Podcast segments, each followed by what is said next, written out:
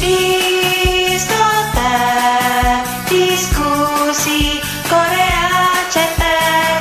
Disnota, diskusi Korea cetek. Bun, udah tau lah ya gue mau bahas apa sesuai judul.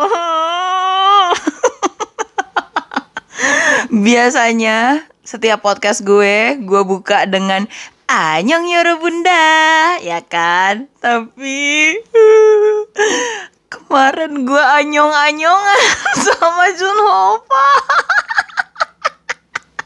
Aduh, udah udah kayak orang gila ya gue.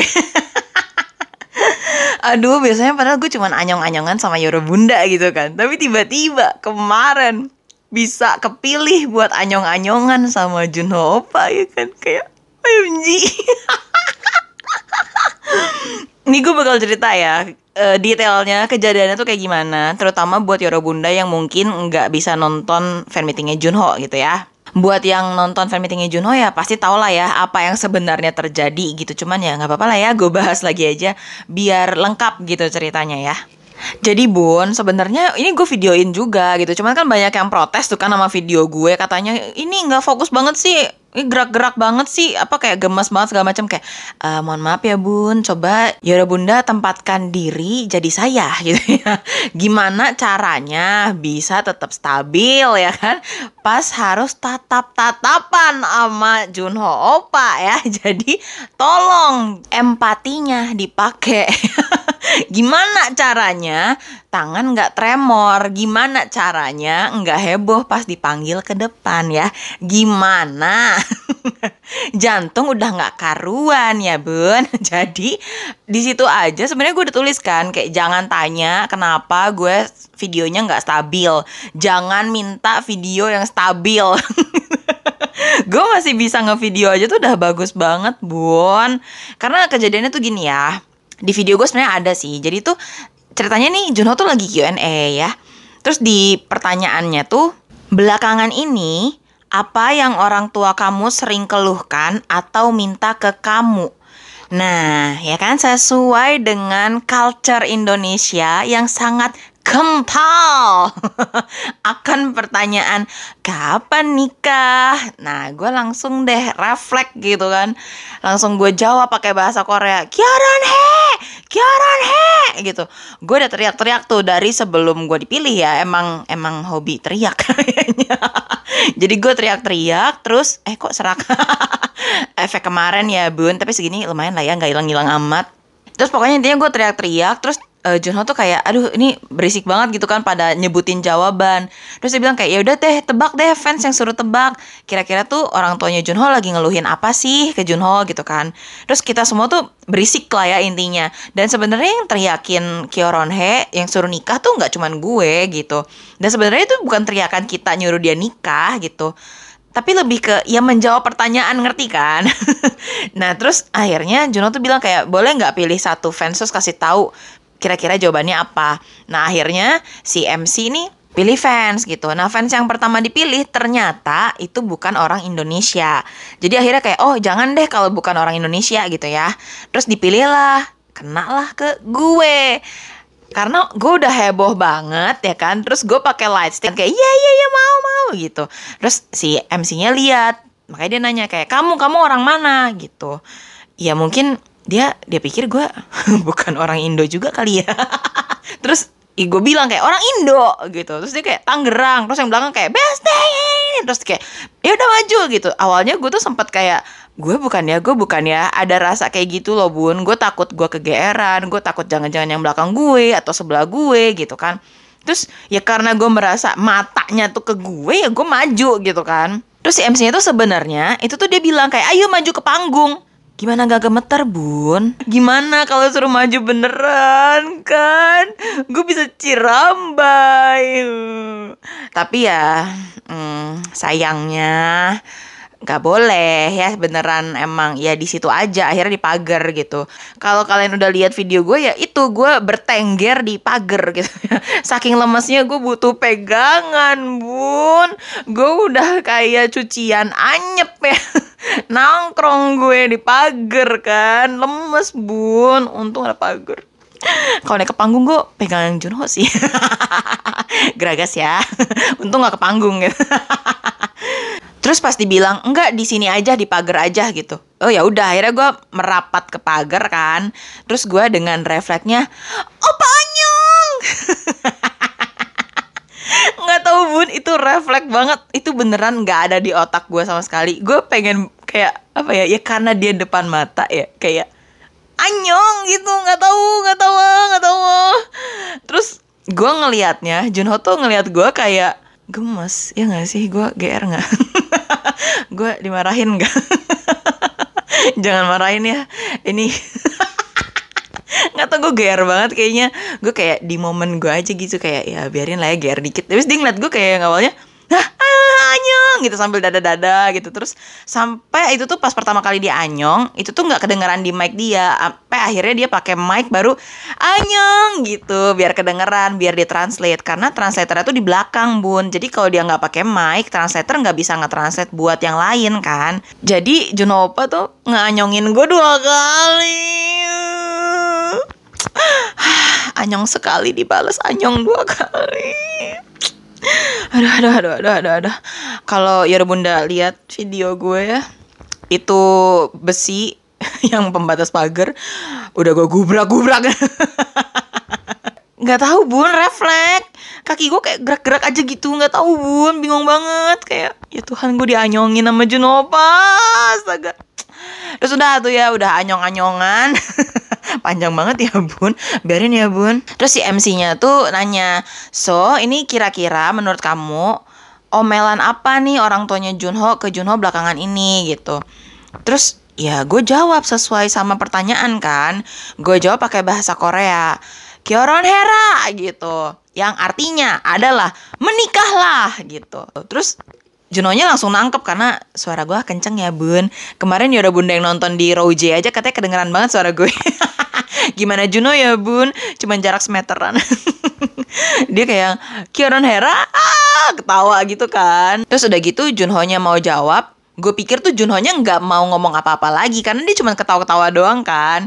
Ya terus gue ngomong lagi kayak Kyoronhera, nai mani mogoyo gitu. Itu artinya benar-benar ya, kalau mau plak ketiplak banget itu kayak menikahlah, umurnya udah banyak. Ya istilahnya kayak ya udah cukup umur lah gitu ya.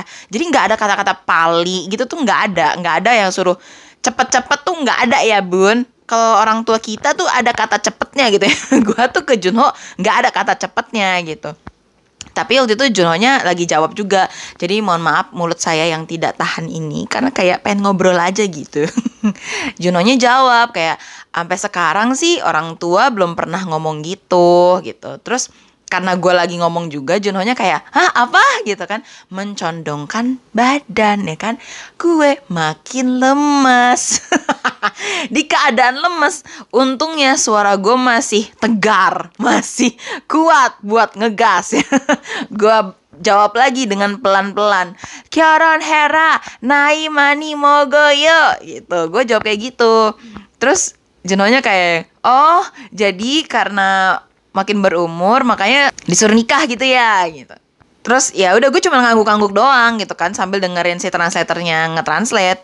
Cuman ya itu ya bun, jeleknya gue Gue tuh suka gak sadar kalau gue tuh harus nunggu translator gitu loh. Jadi ya gue langsung bereaksi duluan gitu. Emang si paling ekspresif. Terus ya udah tuh ketawa-ketawa, Junho-nya kan kayak malu-malu gitu kan bun. Jadi gue tuh bingung gitu, kayak gue udah selesai belum ya ini momennya gitu kan. Kan gue beneran gak tahu. Karena bun bisa dibilang gue tuh adalah fans pertama yang dipanggil buat berinteraksi sama Junho. Karena kalau yang lain kan ya ada interaksinya foto lah, ada yang interaksinya ngapain gitu kan. Nah gue tuh yang pertama kali berinteraksi gitu loh. Jadi kayak istilahnya gue gak ada contoh sebelumnya gitu, yang bisa kayak gimana nih gitu kan. Walaupun abis itu Junho-nya masih kayak ngomong lagi ke gue pas gue udah duduk gitu. Dia kayak, sampai sekarang orang tua saya tuh belum pernah ngomong kayak gitu gitu. Terus gue yang cuman kayak, ah iya iya gitu, udah gitu doang. Walaupun ya pasti ya bun ada kayak penyesalan gitu. Tahu gitu gue masih bertengger di pagar ya kan. Terus ya apa ya, setelah gue berpikir jernih, tahu gitu gue tambahin kan, kreh kidaril keo gitu. Tadinya kayak skenario di otak gue tuh mikir gitu ya, kalau misalnya gue berpikir jernih dan gue masih bertengger di pagar gitu, yang artinya adalah oke, okay, kalau gitu aku tunggu ya gitu, biar bercanda gitu bun, biar cair ya kan. Terus tapinya ya, ya kenyataannya kan gue udah di tempat duduk gue dan opanya juga ya udah gitu kan, ngomong lagi ke gue tapi kayak oke okay, yang lain gimana gitu. Ya walaupun Yoro Bunda ada yang kayak ya sayang banget Min, tau gitu tetap di pagar aja segala macem gitu. Cuman apa ya bun, gue juga bukan tipe yang mau menyesal, ngerti gak sih? Dibandingkan dengan hal kecil yang harus gue sesali, itu tuh adalah hal besar yang harus gue syukuri gitu loh, yang gak semua orang punya kesempatan yang sama sama gue gitu. Jadi ya, ya itu ya bun, setiap kali ada momen kayak gitu tuh menurut gue gak cuman gue aja ya, tapi setiap kali gue ngeliat lucky fans lainnya pun, mereka tuh pasti ada penyesalan kecil gitu loh.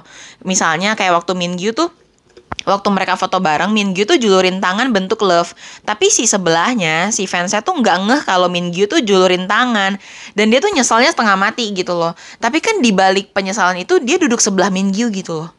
Iya kan, jadi sebenarnya menurut gue sih, dibandingkan kita mencari celah kayak ya tahu gini gitu, ya tahu gitu lu ngomong gini gitu, dibandingin gue mikirin yang nggak terjadi, mendingan gue bersyukur sama apa yang terjadi gitu aja sih.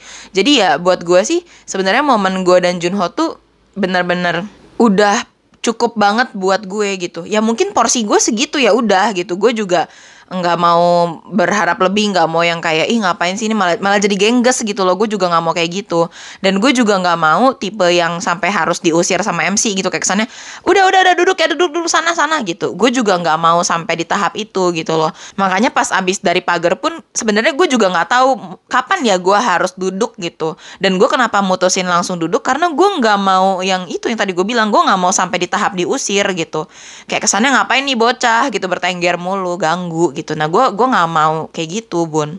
Jadi makanya kenapa menurut gue momen gue ngobrol sama Junho tuh ya udah pas sesuai porsinya, dan gue sih nggak menyesali sama sekali. Justru gue sangat amat bersyukur gitu. Akhirnya Junho tahu gue hidup gitu bun. Itu tuh udah bener-bener lebih dari cukup gitu loh. Karena momen kayak gini tuh gue beneran nggak pernah berharap, nggak pernah bermimpi gitu. Karena gue selalu mikir kayak ya hoki gue segitu aja gitu. Yoro Bunda juga sering lihat kan, gue nonton Ahn Hyo-seop di pinggir, gue nonton Junho juga kemarin di pinggir lagi, padahal gue row A, row paling depan gitu. Jadi kayak apa ya, kayak tiap kali tuh oke okay, gue hoki nih dapat row paling depan tapi pinggir gitu, kayak ya udah gue hoki tapi segitu aja gitu loh. Cuman ya ternyata ada hoki lain yang lebih besar gitu ya, dan dari D M D M Yoro Bunda, dari komen-komen yang ikut senang, yang ikut bangga, ikut terharu, ikut jingkrak-jingkrak, gue malah jadi ngerasa kayak, ih kemarin-kemarin gue berarti gak bersyukur banget ya. Gue tuh dapat row A tuh udah bagus banget loh, walaupun di pinggir gitu ya. Kok gue bilangnya hoki gue segitu doang gitu. Buat orang lain mungkin cuman dengan gue bisa pergi ke fan meeting aja itu udah hoki gitu. Gue bisa punya rejeki buat beli tiket gitu, itu udah hoki gitu. Terus gue bisa dapet row paling depan, itu juga udah hoki gitu. Terlepas mau di pinggir kayak mau di tengah gitu kan. Tapi ya itu udah hoki gitu. Sekarang ditambah gue dipanggil untuk ngomong langsung sama si artisnya gitu, yang notabene selalu gue translate videonya, yang gue edit videonya gitu kan. Jadi kayak gue gak bisa sih bilang hoki gue cuman segitu aja gitu. Kesannya kalau gue bilang kayak gitu tuh malah jadi kayak gak bersyukur gitu loh. Makanya apa ya, ya gue jadi malah makin bersyukur karena teman-teman gue pun keluar semua komentar, dia kayak yang gila lu hoki banget, lu hoki banget gitu, lu tuh selalu hoki Mai gitu. Teman gue tuh sampai ngomong kayak gitu. Makanya kayak waktu gue dinotis sama Ahn Hyo-seop, terus sekarang sama Junho bahkan lebih parah gitu ya, tatap-tatapan gitu kan, kayak eye to eye gitu. Belum aja heart to heartnya. Padahal waktu gue bikin parodinya di Reels kan itu gue bilang ya kayak ini masih pakai bahasa kalbu gitu kan, cuman ngangguk-ngangguk doang, tapi yaudah lah ya lama-lama gue ngerti gitu. Sekarang gue malah ai tuh ai. Cuman ya itu sama kejadiannya kayak waktu Ahn Hyo-seop ya, karena gue juga ngontenin dramanya gitu ya. Terus waktu King The Land gue bisa dengan bangga bilang gue salah satu yang bikin lagu-lagu O S T-nya juga viral, karena video gue banyak yang nonton, akhirnya si lagunya jadi trending gitu loh. Kayak Confess to You, terus apa lagi ya, e, banyak deh yang Everyday with You, yang kayak gitu-gitu. Gue bisa bilang kayak gitu karena begitu video gue banyak yang nonton, otomatis lagunya jadi trending gitu loh. Padahal pas gue pakai lagunya dulu dicari aja masih susah gitu. Jadi ya gue sih sekarang lebih pengen ke bersyukur aja gitu. Kayak kapan lagi kan bun, nah itu. Dan ini juga gue jadi inget sama story yang gue tulis sendiri gitu loh. Waktu zamannya King The Land itu banyak tuh Yoro Bunda yang suka lapor ke gue, "Bun, videonya dicomot tuh sama akun ini." Yang beneran plek ketiplek, Bun. Yang masih ada logonya gitu kan. Yang bener-bener ya plek ketiplek gitu loh. Parah plek ketipleknya. Beneran kayak nyomot aja gitu. Yang akhirnya gue sindir juga di story kayak, ya malu gak sih kalau akun followersnya banyak tapi isinya comot sana sini. Kayak gak ada originalitasnya gak sih? Gue gak ngerti sih sama followersnya kok masih follow aja padahal dia hasil comot sana sini gitu. Gue sih jujur ya bun, gue tuh gak pernah comot sana sini. Ya Yoro Bunda bisa lihat lah. Kalau misalnya gue harus repost, ya mendingan gue ngepost dari yang aslinya, ngerti kan? Makanya gue ya repost di story ya memang dari aslinya. Misalnya dari S B S, mau dari J T B C, ya gue ngepost dari mereka gitu. Kalau gue harus merepost, itu tuh ya itu yang gue selalu bilang ya, gue tambahin edit value. Entah itu gue tambahin translate yang mungkin Yoro Bunda nggak ngerti gitu. Atau misalnya ada translate yang misleading. Kadang kan gitu ya, walaupun Netflix tapi kadang ada translate yang nggak masuk gitu. Mungkin karena susah dicari kata-katanya, karena harus baku. Sedangkan translatean gue kan kata-kata yang sehari-hari gitu ya. Jadi kayak lebih gampang dimengerti gitu kan. Jadi setiap kali gue ngepost konten itu ya sebisa mungkin tuh gue kasih edit value. Kalau misalnya nggak ada translate yang harus dibenerin atau kayak cuman cuplikan dramanya doang, itu biasanya gue tambahin P O V gue gitu. Pokoknya ada edit value lah bun. Gue tuh nggak mungkin plek-ketiplek cuman nge-share doang yang sama dengan apa yang aslinya nge-share. Kalau misalnya kayak S B S nge-share terus gue nge-share yang sama, ya buat apa kan bun? Udah pasti banyak kan nonton di S B S, buat apa gue nge-share juga gitu loh. Prinsip gue sih masih sampai sekarang kayak gitu. Makanya gue nggak ngerti sama yang nyomot-nyomot punya gue gitu ya. Apalagi yang plek-ketiplek banget gitu ya. Kayak buat apa ya bun? Ya walaupun sama ini sih so far gue lihat kayaknya view-nya tetap banyakan di gue. Gue nggak tahu ya kalau ada yang view-nya lebih banyak daripada gue. Cuman ya sedih aja nggak sih? Terus orang-orang yang komen juga kayak pada nggak ngeh gitu sama logo gue gitu. Terus kayak nanyanya seakan-akan si yang pencomot ini adalah si O P-nya, si original posternya gitu ya, yang ngepostnya gitu. Kayak aneh banget. Terus apakah si akun yang nyomot itu juga bertindak misalnya ngejawabin komen tuh seakan-akan itu punya dia gitu. Aneh gak sih? Apalagi yang ada P O V-nya ya. Maksud gue itu P O V kan kepribadian gue bun. Yang suka dengerin podcast itu pasti udah tahu suara gue. Yang mungkin pas nonton, pas baca caption gue jadi kepikiran cara gue ngomong tuh kayak gimana gitu kan. Nah kalau di repost sama akun lain, gue gak tahu itu di bayangan mereka itu gimana gitu, kayak ini siapa yang ngomong gitu loh. Itu gue nggak nggak ngerti sih, cuman ya itulah ya bun, kan gue dizolimi lah ya istilahnya. Kayak banyak banget tuh yang ya yang gitulah. Menurut gue waktu King The Land tuh lebih parah dibanding waktu Business Proposal, karena waktu King The Land tuh kayak banyak banget akun yang merhatiin akun gue, dan gue pun ngerasa itu. Akun-akun kayak news portal juga mantengin I G gue gitu ya, ngambil translatean gue, entah diedit lagi apa gimana. Sampai akun internasional pun ngambil punya gue, gue nemuin di YouTube di mana-mana gitu loh. Terus banyak juga yang kayak, "Kakak sih pakai bahasa Inggris." Ya nggak apa-apa bun, biar go global. Iya itu hasilnya akhirnya gue bun yang tetap dapat gitu loh. Terima kasih Tuhan masih adil banget. Definisi rejeki nggak akan ketuker ya kan. Emang beneran yang yang asli lah yang dapat gitu loh. Tapi buat kedepannya kalau misalnya ada yang ngelihat ada yang nyomot konten gue gitu ya, ya daripada Yoro Bunda ribet gitu ya kayak ngelaporin ke gue, mendingan langsung report di I G-nya aja ya bun. Langsung report di post aja gitu ya. Dia ngambil punya gue lah apa gimana gitu ya, ikutin aja. Jadi tolong dibantu aja ya bun kalau nemu yang nyomot. Dan kalau misalnya emang lihat, ih ada watermarknya diskotek, mendingan langsung lihat di original posternya aja ya bun. Karena Um, ya buat menghargai gak sih? Karena kan ya gue juga nge-translate kan pakai mikir ya bun. Dan itu bukan second language gue, apalagi mother language gue. Bahasa Korea tuh bahasa kesekian gue gitu loh.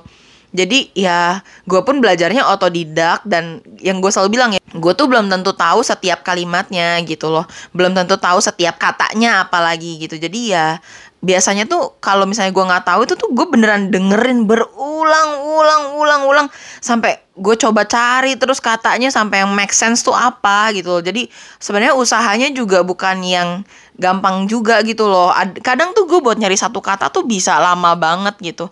Jadi ya ya karena gue otodidak dan gue nggak punya guru untuk bertanya gitu kan, makanya ya tidak mudah ya bun. Udah kayak lagu Afi ya gue ingetnya. Bukan mudah. Astaga, angkatan berapa ini? Terus gue mau bahas juga, ini tuh dari kejadian gue ngomong ke Junho, banyak banget miskom ya, misleading gitu. Gue gak ngerti, awalnya kan gue bener-bener kayak in my moment gitu ya, in the moment aja. Gue kayak masih bener-bener di cloud nine, gue kayak wow, gue ngobrol eye to eye gitu. Tapi pas gue baca-baca komen, baca-baca D M kayak kok kayak saling meluruskan gitu ya. Terus makanya gue nanya, emang miskom di mana ya? Bukannya ada translatornya langsung? Kenapa miskom ya? Gitu. Gue jujur gue nggak buka-buka Twitter. Dan ada yang bilang kayak kak, akhirnya kakak ngepost. Akhirnya tuh jadi pada ngerti gitu maksudnya kemana gitu. Walaupun gue nggak tahu ya, sudah gue ngepost apa masih tetap miskom gitu? Apa masih tetap ngehujat gue gitu ya? Jadi gue yang gue tangkep nih ya miskomnya tuh ada yang mikir gue tuh nyuruh Junho cepet-cepet nikah. Itu tuh nggak ada bun, konteks kayak gitu tuh nggak ada. Ya gue juga segelo-gelonya ya, gue tuh masih waras gitu loh bun, masih punya otak gitu ya. Masa gue tiba-tiba maju terus gue nyuruh Junho eh cepetan nikah dong gitu. Ya nggak mungkin dong bun, apalagi gue yang udah jadi K-popers dari zaman baheula ya kan, yang kayak sebelumnya gue bahas ya, K-popers tuh tahu banget lah gimana harus menjaga mood, menjaga hati dari si artisnya gitu. Jadi ya gue nggak mungkin ujuk-ujuk maju ke depan kayak opa cepetan nikah dong gitu ya, nggak mungkin dong bun, yang bener aja lah. Terus ada juga yang mikir gue minta dinikahin. Ini paling kocak. Masa gue nge-propose Junho di fan meeting bun? Yang ada kan kalau di drama-drama tuh si artisnya yang lagi konser nembak si cewek yang duduk gitu jadi penonton ya kan. Ini kenapa penonton yang nembak idol gitu kan, kayak gak mungkin bun. Gue juga apa ya, walaupun mungkin Yoro Bunda tahu gue suka ngegodain Ahn Hyo-seop gitu ya, tapi kalau di keadaan genting kayak gue dipanggil maju tuh ya gue gak mungkin ngegombal bun. Dan istilahnya gini ya, gue ngegombal ke Ahn Hyo-seop tuh di akun gue, kayak istilahnya kayak di rumah gue lah gitu, gue ngegombal sendiri. Tapi kan kalau di fan meeting ada juga orang yang gak kenal gue gitu bun. Gue juga masih waras gitu, gue masih punya otak. Gak mungkin gue ngegombal di fan meeting gitu loh, gak mungkin banget bun. Kan gak semua orang kenal gue ya, jadi mereka yang gak kenal ya bakal kayak ini siapa sih, gengges banget, annoying gitu kan. Ya gue juga gak mau kayak gitu, ngerti kan bun. Terus ada juga nih yang misleadingnya tuh bilang katanya gue suruh dia nikah sama Yuna. Kalau Yoro Bunda lihat video gue, gue tuh gak nyebut nama sama sekali loh, nama gue aja gak. Terus gue gak juga nyebut Yuna gitu loh, gue gak nyebut siapapun. Karena gue notabene memang cuman ngasih jawaban yang kira-kira belakangan ini orang tua Junho tuh lagi ngedumel tentang apa gitu. Udah sebatas itu doang. Gue gak bilang cepetan nikah sama siapa gitu, enggak bun, sama sekali gitu. Jadi kalau kayak udahlah kak itu mah shippers yang sana aja yang panas. Lah kenapa panas, kan gue juga gak nyebutin siapa-siapa bun. Bingung banget sih asli sih, mungkin pada sensitif aja kali. Tapi gue beneran gak nyebutin siapa-siapa ya, lihat aja di dua video yang gue post. Gak ada, gue gak ada nyebut nama dan gak ada mengarah kemana-mana. Emang pure menurut gue ya itulah yang mungkin orang tua Junho juga ngomong ke dia gitu, kayak nikah dong gitu. Terus udah gitu yang ada misleading lagi juga yang baru gue temukan malam ini dari salah satu D M Yoro Bunda. Itu katanya ada yang nge-translate ke bahasa Inggris, artinya malah jadi aneh. Malah artinya tuh katanya gini, Junho-nya jawab kalau dia tuh udah berumur tapi belum kepikiran nikah. Itu sejauh ini itu yang paling jauh ya. Gimana ya bun, gue aja dalam keadaan panik, jantung dudak duduk dudak duduk dudak duduk, dalam keadaan lulus gitu ya, bertengger di pagar aja gue masih bisa denger Junho tuh jawab apa. Makanya gue bisa ngangguk-ngangguk, gue masih bisa merespon dengan baik gitu loh. Tapi jauh, jauh banget sih, jauh banget kalau harus ngomongnya iya Junho tuh bilangnya udah berumur tapi belum kepikiran nikah gitu. Enggak bun, gak kesana. Jawaban Junho tuh sesuai sama yang di video gue ya, gue bilang ya memang Junho bilang sejauh ini sih orang tua saya nggak pernah ngomong kayak gitu gitu. Udah gitu aja bun, nggak ada bilang nggak kepikiran nikah apa, enggak bun. Justru ya yang berikutnya terjadi tuh kan Junho-nya bilang kan kayak e, yang lain gimana gitu. Ada lagi yang maju, terus yang maju itu bilangnya kayak opa kapan punya pacar gitu. Terus dibilangnya sama M C, lah itu mah sama dong sama yang tadi gitu. Terus dibilangnya enggak, pacar kan beda sama nikah gitu kan. Terus uh, Junho-nya udah ketawa-ketawa-ketawa, dia bilang kayak emang nggak apa-apa kalau saya punya pacar nikah gitu. Ya kita cobain ini kencana gitu kan, ini nggak apa-apa gitu kan. Terus ya, ya itulah dia kayak enggak lah, enggak lah, enggak lah gitu, bun. Itulah yang terjadi sebenarnya. Jadi sebenarnya tuh enggak ngomongin masalah romansa sebenarnya, enggak ngomongin masalah percintaan pribadi dia, enggak ngomongin masalah kehidupan pribadinya dia. Tapi kenapa jadi kesana arahnya? Ya mungkin salah gue bilang suruh nikah kali ya. Tapi maksud gue ya ngejawabin, ya itulah mungkin orang tuanya Junho tuh lagi nyuruh dia nikah gitu loh. Ya kan mungkin kan. Karena kan e, nunanya udah nikah, udah punya anak kan. Ya siapa tahu gitu, Junho-nya juga diomongin gitu. Ya kan kayak orang tua sini gak sih? Dan menurut gue Junho juga nerimanya nggak jadi ngerasa kayak kok lu nyuruh gue nikah, nggak gitu juga gitu. Dia lebih kayak ketawa-ketawa aja gitu loh. Ya mungkin udahnya jadi kepikiran kayak hmm, ternyata fans gue nggak apa-apa ya gue nikah gitu kali ya. Ya mudah-mudahan kalau Junho suatu hari nanti nikah, dia inget ada fans yang bilang kayak gini. Padahal ya bun, gue tuh suka bersimulasi di pikiran gue, aka halu. Sebenernya gue jarang sih halu-halu gitu, karena ya baik lagi ya bun, gue tipe pesimis yang kayak ah hoki gue cuma segitu doang gitu. Tapi kayak gue suka gak kebayang sama orang-orang yang ikutan fansign, Yang yang dipanggil ke panggung gitu. Mereka tuh ngobrol apa, ngomong apa gitu. Kayaknya gue bakal kaku banget, gue gak tahu bakal ngomong apa gitu. Paling gue ngomong cuma saranghae, kiyowo. Itu kan kayak terlalu biasa gitu kan. Dan di situasi kayak gitu kan gue gak mungkin sediain skrip juga gitu. Kayak pede banget gue bisa kepilih kan, kan gak mungkin gitu. Cuman ya itu ya, ternyata pas gue kebagian akhirnya berkesempatan buat ngomong langsung sama artisnya, Eh gue malah bilangnya kayak rata-rata orang tua di Indonesia gitu ya, kapan nikah gitu, kayak tetangga kepo gitu kan. Jadi kayak astaga, gue juga kadang kayak kenapa diri ini? Pusing banget asli. Padahal gue benci banget sama tetangga kepo yang kayak gitu, sumpah bun. Tapi ya udahlah ya bun, baguslah gue ngomong kayak gitu, jadi menghidupkan suasana gak sih? Karena jadi pada ketawa juga kan. Dan Junho-nya juga bengek banget kan bun. Cuman ya pas gue nonton berulang-ulang videonya, ternyata pas gue pertama bilang Kyoran Hera gitu, terus kan Junho-nya yang ngomong biar translatornya nge-translate kan. Jadi si M C tuh ngertinya telat gitu. Terus pas dia ngerti ngasih tangan ke gue kayak mmm, enggak deh gitu. Cuman ya bodo amat ya bun, itu kan momennya gue sama Junho, gue sih gak liat dia. Makanya gue gak nyadar, gue baru tau pas di video. Terus tadi juga ada yang komen katanya, kak ini mah jadi Junho yang nge-translate buat M C-nya katanya. Karena M C-nya pikir oh iya gue milih orang Indonesia, eh gak taunya gue ngomongnya bahasa Korea gitu. Malah jadi dianya yang nungguin translator, bukan Junho-nya gitu kan. Kocak banget.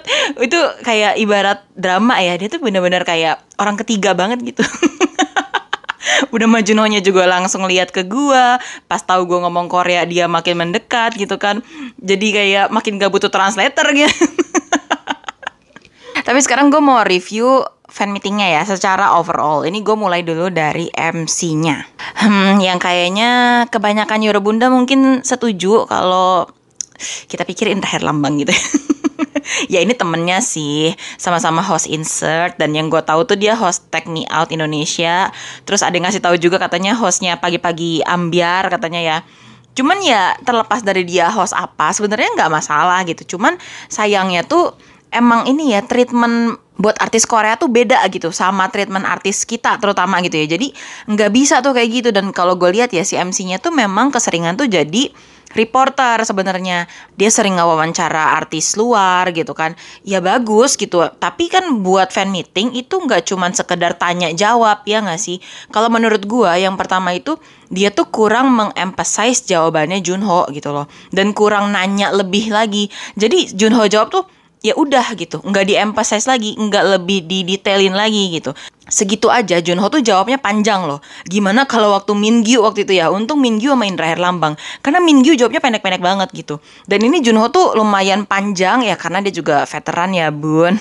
Bukan artis baru lahir kemarin ya kan. Jadi ya udah biasa gitu, cuman ya sayang banget ya, jadi kurang di-emphasize gitu. Malahan dia menurut gua kadang pengen ngomong lebih banyak gitu loh. Ada yang T M I kan bun waktu ngomongin masalah kucing, yang dibilang kayak oh Junho punya kucing ya, iya punya tiga kucing. Terus dia ngomong kayak oh uh, aku juga punya kucing. Terus kayak yang ehm, mohon maaf nih kita fan meeting mau nonton Junho nih kebetulan. Agak enggak nanya ya situ suka kucing apa enggak gitu. Jadi kayak hmm oke okay, terus kreso. Jadi kayak ah enggak deh gitu. Dia malah kayak cepat banget nanyanya segala macam gitu ya. Mungkin dikejar waktu juga ya. Tapi ya, ya gitu ya, menurut gue jadi kurang ngalir aja gitu loh. Dan sebenarnya juga karena dia mungkin gak suka Korea juga ya. Jadi ya itu gak tahu caranya nge-treat artis Korea di fan meeting. Kalau misalnya Yoro Bunda sering datang ke fan meeting gitu ya, kayak Indra Herlambang cara bawanya gimana. Terus zaman dulu tuh ada Iksan Akbar gitu kan, bawanya kayak gimana. Mereka tuh memposisikan diri jadi kayak fans gitu loh. Jadi yang benar-benar misalnya ya ke Junho gitu. Junho, Junho waktu itu waktu syuting adegan itu kamu makan berapa telur sih gitu. Jadi emang kayak rumpi banget gitu kan. Ya karena mewakili kita ya gak sih. M C bisa nanya langsung, kita kan gak bisa nanya langsung kan. Ya gimana caranya dia tuh harus bisa bikin kita relate sama pertanyaannya ya gak sih. Menurut gue itu yang bikin kita tuh pengen M C-nya Indra Herlambang gitu kan. Terus kayak waktu zaman dulu tuh pas Iksan tuh dia benar-benar ya pas lagi Pak Bugom. Pak Bugom tuh bikin lilin gitu loh. Dan itu kan jadi hening ya. Karena kita nonton pun gak kelihatan, di mejanya kecil gitu kan. Lilin apa nih dia bikin gitu. Terus ya karena diem, ya Iksan yang berperan gitu. Dia kayak yang, ih gemes banget sih kalau dapat hadiah kayak gini dari Bugom, siapa yang gak mau. Yang kayak gitu ngerti kan. Yang kayak menggelitik kalbu para fans yang datang gitu loh. Jadi kan kita semua kayak, ah tahu aja deh. Jadi menurut gue M C untuk fan meeting tuh ya harus yang bisa mewakili hati fans gitu menurut gue ya. Kalau kemarin tuh jujur ada beberapa part yang bahkan gue ngerasa ini si M C tuh kayak, ih ngapain sih lu sampai segini teriak-teriaknya.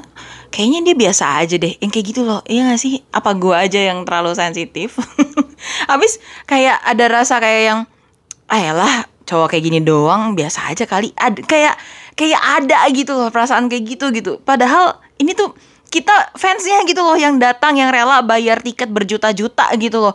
Jadi ya harusnya dia memposisikan diri ya jadi fans gitu. Kayak wakilnya fans gitu ya gak sih? Tapi ini malah kayak yang menurut gue dia malah merasa selevel, sederajat sama Junho gitu. Bahkan dia duduknya aja kakinya nyilang kayak bos. Itu kayak gue gak pernah lihat M C di Korea kayak gitu. M C apalagi acara yang resmi ya, kayak press con gitu udah gak mungkin banget.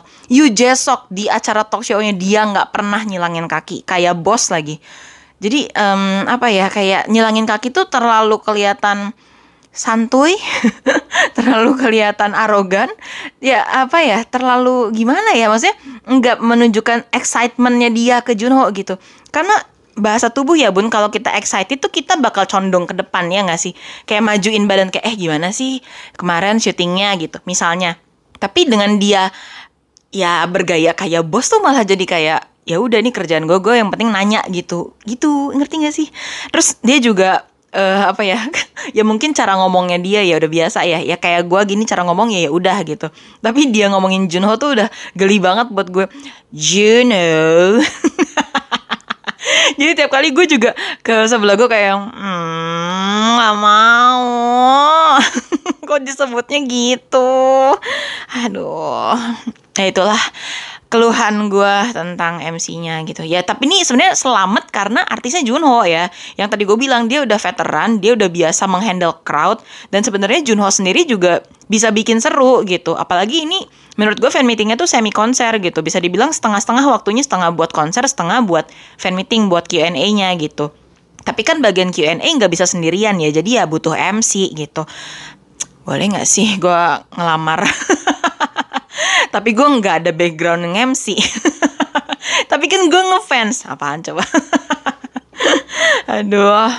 Ya semoga kalau suatu saat followers gue makin banyak, terus ya misalnya gue beneran jadi content creator, ya lumayan kali ya kalau bisa nge-M C. Amin. Biar bisa menyampaikan aspirasi Yoro Bunda gitu. Kayak fans tuh senangnya diginiin gitu loh. Terus yang mau gue review lagi itu um, menurut gue ini penontonnya tuh lumayan anteng. Mungkin fansnya Junho kebanyakan introvert kali ya. Kayaknya yang extrovert kemarin bisa dihitung jari kali. Apalagi karena gue duduk di depan ya, barisan depan tuh lumayan anteng banget bun. Gue gak tahu kalau yang belakang, kalau gue denger teriakan sih kayaknya banyakan yang belakang gitu ya. Kalau sekitaran gue tuh kayak baris sampai sampai eh kali ya, sampai baris kelima itu kayaknya lumayan anteng banget gitu. Pas Junho nyanyi pun ya mungkin nggak tahu lagunya jadi nggak ikut nyanyi gitu kan, atau mungkin emang fokus ngefancam gitu, jadi semuanya ya H P aja gitu. Bahkan kepalanya aja nggak gerak bun. Kayak biasanya kalau gue nonton konser kan kepalanya ya kanan kiri atau enggak ya ngangguk-ngangguk gitu kan. Kalau gue kemarin bawa lightstick ya gue lightsticknya gue puter-puter gitu kan, gue uak-uak gitu. Walaupun lightstick gue mati gue pakai aja gitu kan biar seru gitu. Tapi kemarin tuh benar-benar kayak patung gitu. Gue nggak tahu kalau yang belakang ya bun nggak kelihatan, tapi ini yang area depan tuh kayak mematung gitu. Makanya kayak uh, agak disayangkan gitu. Sebenarnya seru banget padahal. Cuman ya gitu sih. Tapi ya kemarin tuh akhirnya yang teriak-teriak kebanyakan gue kalau di depan ya. Jadi uh, kayak cegil sendirian gue. Gue takutnya malah jadi annoying, malah jadi ganggu gitu. Karena yang lain beneran hening bun. Udah kayak lagi penyuluhan apa gitu kan, kayak benar-benar mendengarkan secara seksama gitu. Ya mungkin karena gue paham apa yang diomongin sama Junho tanpa nunggu translator, makanya mungkin gue langsung bereaksi gitu ya. Tapi ya apa ya, ya reaksinya ya udah gitu gitu aja. Mungkin karena gue juga terlatih nonton konser, dan kemarin fan meetingnya Junho juga semi konser, jadi ya gue memperlakukannya kayak konser gitu loh. Kalau konser K-pop tuh bener-bener riuh rendah banget bun, bener-bener kayak wuh gitu, gemuruh banget. Gue juga nggak tahu ya apa mungkin efek uh, hallnya gede di ice gitu ya. Tapi menurut gue kemarin tuh termasuk fan meeting yang paling anteng yang pernah gue datangin gitu. Waktu Ahn Hyo-seop aja nggak cuman gue yang teriak bun. Kan Yoro Bunda juga nanya, itu kakak bukan sih yang teriak kayak gitu? Bukan, gak cuman gue bun, beneran sebelah-sebelah gue tuh teriak-teriak banget gitu. Kalau ini beneran anteng banget sampai gue kelihatan kayak cegil sendiri. Gue malah jadi kayak, aduh gue annoying ya, ya udah deh. Ya udah saya diem aja. Terus pas Junho-nya turun, kalau biasanya fan meeting lain tuh kita semua maju ke depan gitu loh. Ya akhirnya ada aja yang dimarahin gitu, tapi pada maju gitu. Tapi kemarin tuh bener-bener kayak, ya mungkin anak-anak baik semua. Anak-anak taat dan behave semua kali ya. Jadi gue juga mematung kayak, gimana nih, udah depan mata tapi gue gak bisa maju. uh, Padahal dia lewat depan gue. Gue duduk tuh ya walaupun di pinggir ya bun, tapi hoki banget. Gue tuh persis di depan tangga turun panggung. Dan Junho tuh hokinya sering banget ke sisi gue. Gue tuh kalau dari arah gue lihat ke panggung, gue tuh di kiri ya bun, karena angka nomor kecil. Nah dia tuh turunnya tuh selalu di situ. Jadi jarang banget turun di sisi sebelahnya tuh, jarang banget. Turunnya di depan gue terus, ada kali dua tiga kali turun depan gue, jadi kayak puas. Cuman ya, ya itu ya bun, penontonnya tuh terlalu anteng menurut gue. Sedangkan kalau buat yang di depan menurut gue tuh, kalau kita nontonnya di depan-depan itu tuh ada kayak apa ya, ekspektasi dari si artisnya tuh buat kayak, eh lu heboh dong liat gue gitu loh bun. Bukan berarti kita teriak-teriak kayak aneh-aneh ya, ya sekedar kayak Kyowo, Saranghae gitu tuh nggak apa-apa banget bun. Terus kayak wah gitu tuh nggak apa-apa banget sebenarnya. Itu tuh bukan berarti nggak sopan. Justru kalau kita terlalu anteng, terlalu diem, si artisnya tuh bakal ngerasa kayak, emang gue nggak seru ya? Jangan-jangan lo bosen lagi liat gue. Emang lo nggak excited ya liat gue? Gitu loh bun. Makanya biasanya tuh ya kalau K-popers entah masuk fandom atau enggak, di brief atau enggak, kenal apa enggak sama teman-teman lainnya, biasanya kita tuh udah ada rasa kayak pengen yuk ramein yuk konser ini gitu loh bun.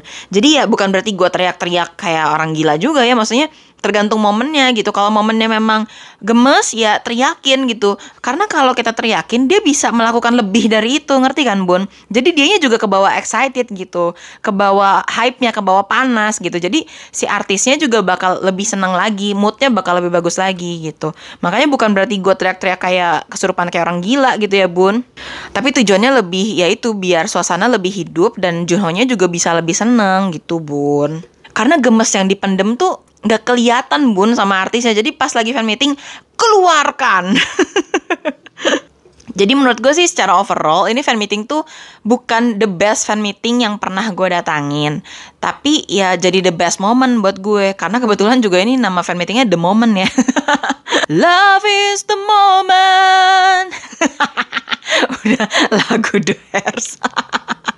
Cuman bagusnya menurut gue ini penataan panggungnya ya. Awalnya gue kayak kenapa di I C jauh, gue pengennya di Kokas aja. Nunggunya juga indoor, bisa sekalian nge-mall dulu gitu kan. Pulangnya juga gak susah, udah tengah kota.